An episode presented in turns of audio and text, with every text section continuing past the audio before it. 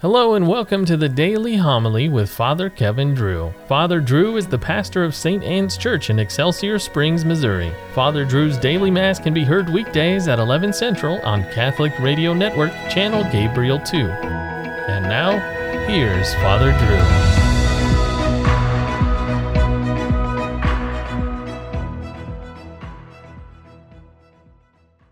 A reading from the book of Deuteronomy. Moses said to the people, "And now, Israel, what does the Lord your God ask of you but to fear the Lord your God and follow his ways exactly, to love and serve the Lord your God with all your heart and all your soul, to keep the commandments and statutes of the Lord, which I enjoin on you today for your own good.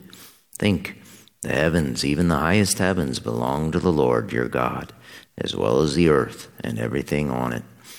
Yet in his love for your fathers, the Lord was so attached to them as to choose you, their descendants, in preference to all other peoples, as indeed he has now done.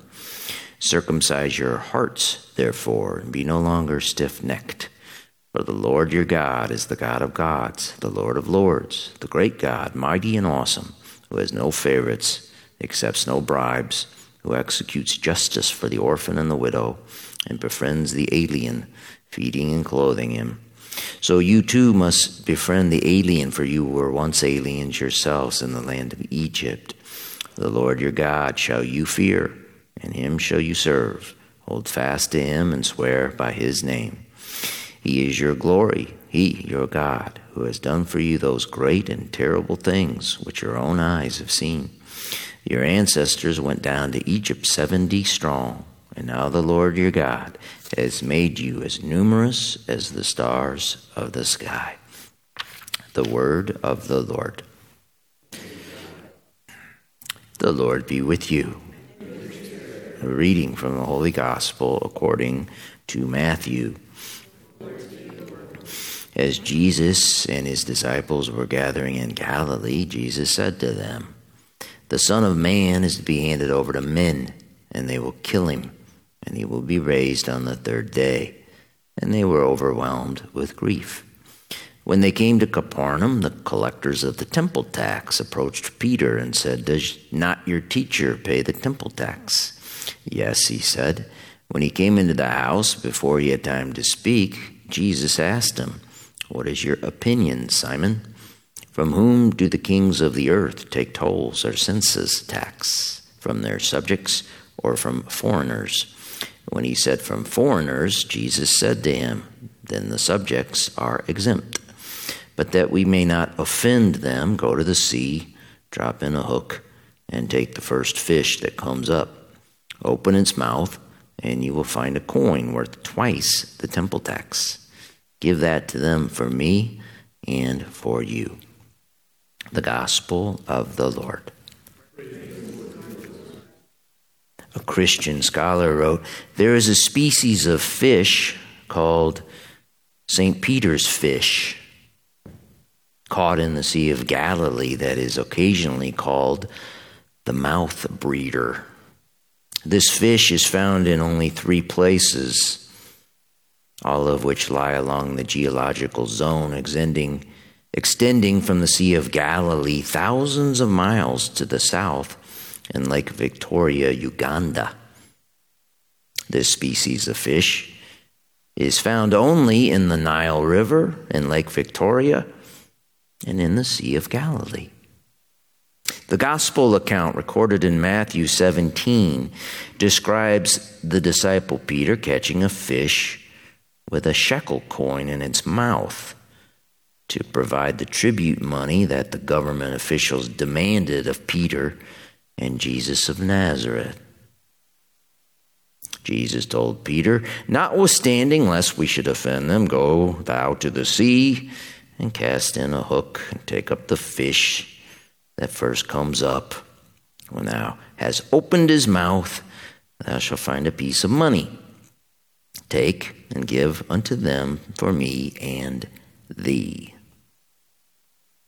Doctor Jim Fleming, a professor of archaeology and historical geography at Hebrew University in Jerusalem, has taught about the unusual nature of this fish in connection with Matthew seventeen.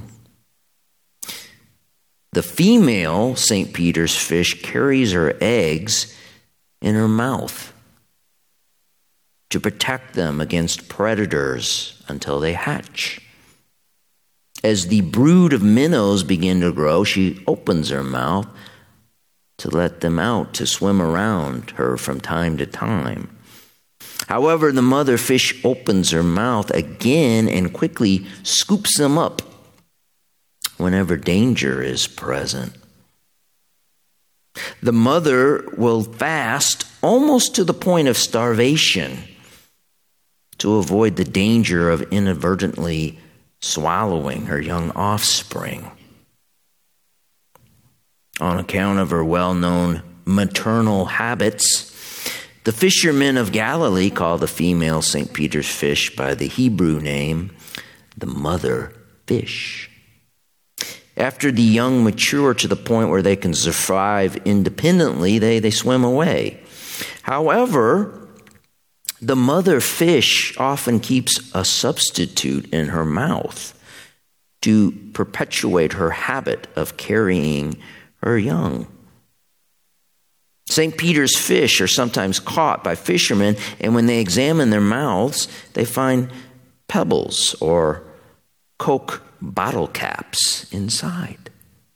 The popular name for the fish is Saint Peter's fish because of the account in Matthew seventeen about Peter catching a fish that carried a shekel coin in its mouth. This habit of the fish to pick up items from the lake bottom in no way minimizes the miracle of our Lord.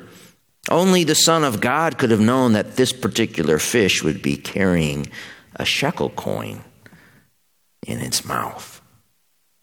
In the last century, the writer H L Hastings wrote about the astonishing survival and success of the Bible, despite centuries of attacks on its authority and accuracy.